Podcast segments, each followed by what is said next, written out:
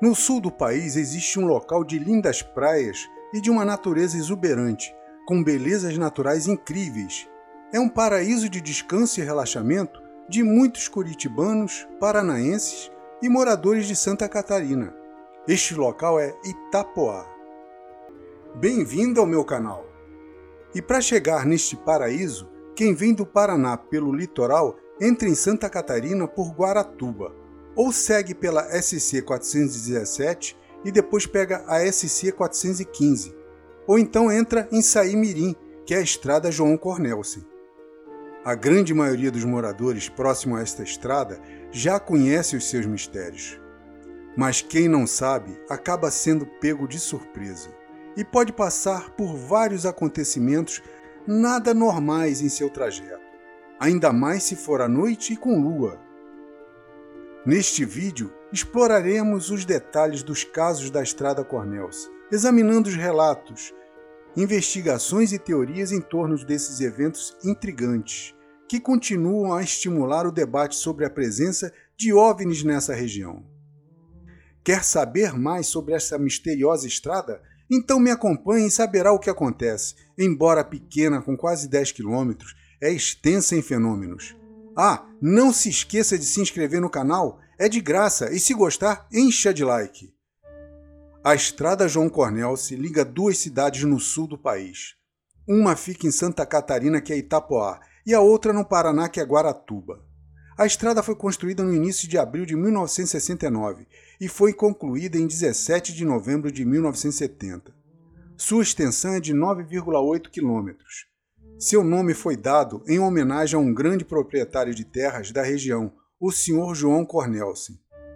Mas em um pequeno trecho da estrada, com uns 5 quilômetros, existe uma quantidade enorme de relatos de bolas de fogo, luzes desconhecidas, OVNIs, humanoides perseguição a veículos por esferas luminosas, assustando moradores e turistas.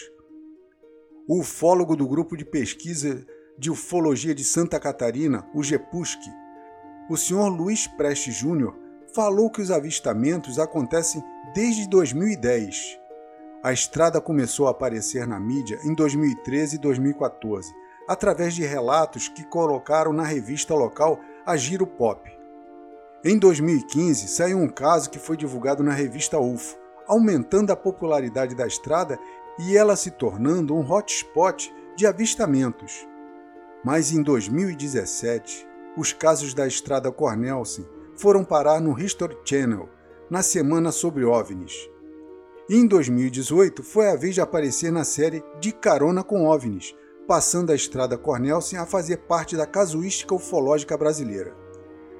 Fred Morse, o apresentador da série, fez um comentário pessoal sobre a estrada Cornelsen. Achei impressionante, pois são vários relatos de casos que estavam acontecendo na estrada. E o que me chamou a atenção foi a perseguição de esferas de luzes a veículos e a interferência eletromagnética nos carros.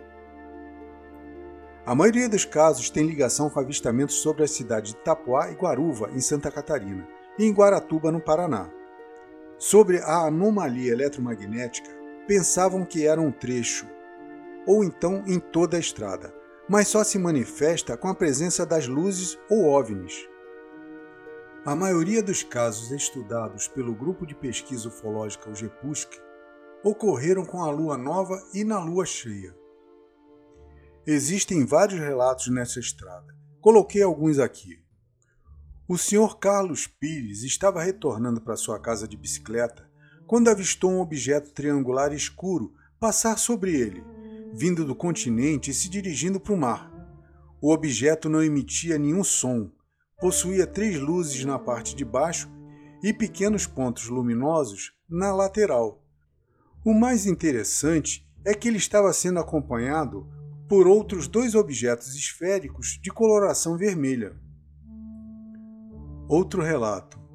Estava voltando de Guaratuba para Itapuá e logo após passar pela ponte sobre o rio Saíguaçu, percebi pelo espelho retrovisor que havia uma luz vindo pela estrada e pensei que fosse um caminhão.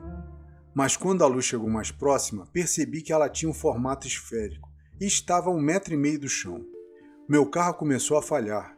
Fiquei desesperada. Na hora tentei pegar o celular, mas não havia sinal, e neste momento percebi que a luz passou por cima do meu carro e depois desapareceu. Mais um caso relatado.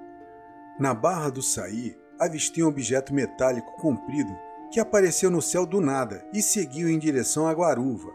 O objeto estava distante de onde eu estava, mas pude perceber que o mesmo estava voando baixo e não era avião, balão ou coisa parecida.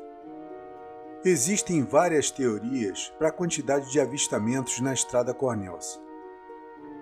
Bases alienígenas subterrâneas, espíritos dos índios carijóis que moravam ali, inclusive utilizaram material de sambaquis para construir parte da estrada, talvez o que contribui para a aparição de fenômenos paranormais.